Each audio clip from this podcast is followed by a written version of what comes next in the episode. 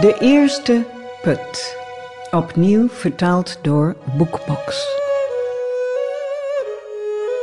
Er was eens een klein koninkrijk dat rond een meer lag. Tijdens een heel hete zomer regende het niet en het meer droogde op. De mensen werden bezorgd en gingen naar de koning. Het heeft al zo lang niet geregend. Onze velden zijn helemaal opgedroogd, zeiden de boeren. We kunnen geen vis meer vangen. Hoe moeten we dan geld verdienen? vroegen de vissers. O, goede koning, red ons van de ondergang, drongen de vrouwen aan. En de kinderen huilden van de dorst.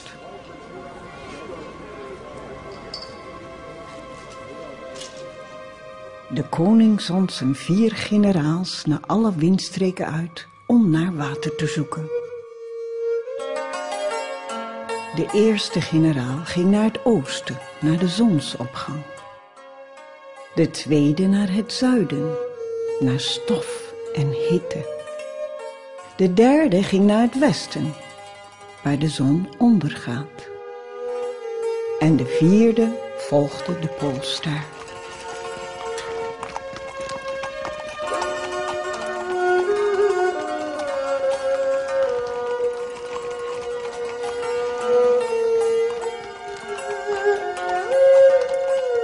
Ze zochten dag en nacht, nacht en dag, hoog en laag.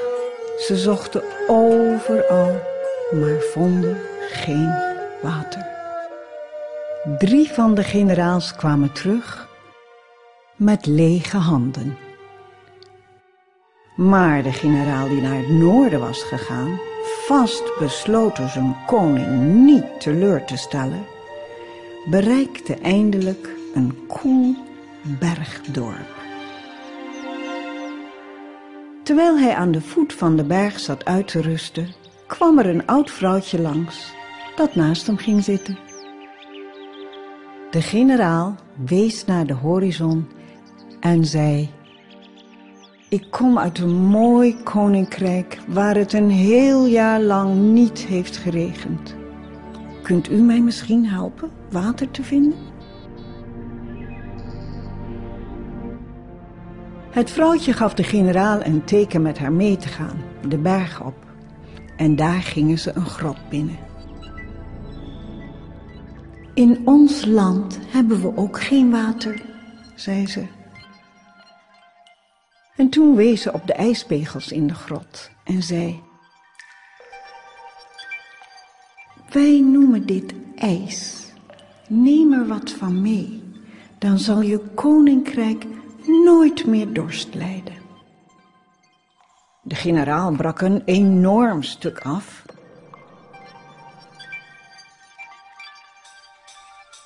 Laadde het op zijn wagen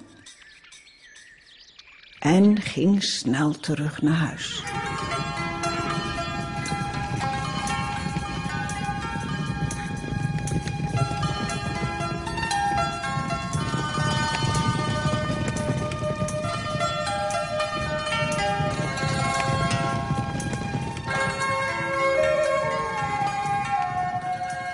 Tegen de tijd dat hij het hof van de koning bereikte, was er van die enorme ijspegel nog maar een klein brokje ijs over.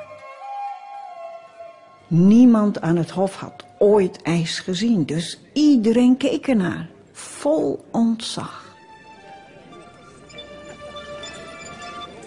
Oh, dit moet een waterzaadje zijn, riep een van de ministers plotseling. De koning gaf bevel het waterzaadje meteen te zaaien.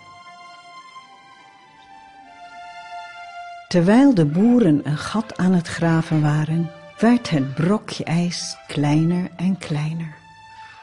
Snel legden ze het zaadje in het gat, maar voordat ze het met aarde konden bedekken, was het verdwenen. De boeren waren ten einde raad. Ze groeven en groeven in de aarde tot diep in de nacht, op zoek naar het mysterieuze zaadje.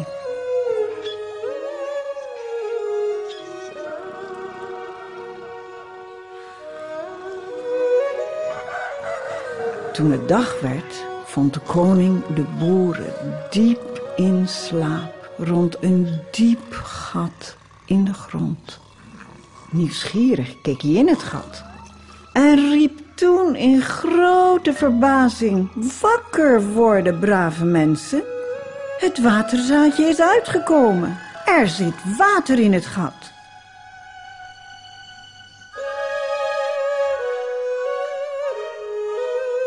En zo was de eerste waterput ontstaan.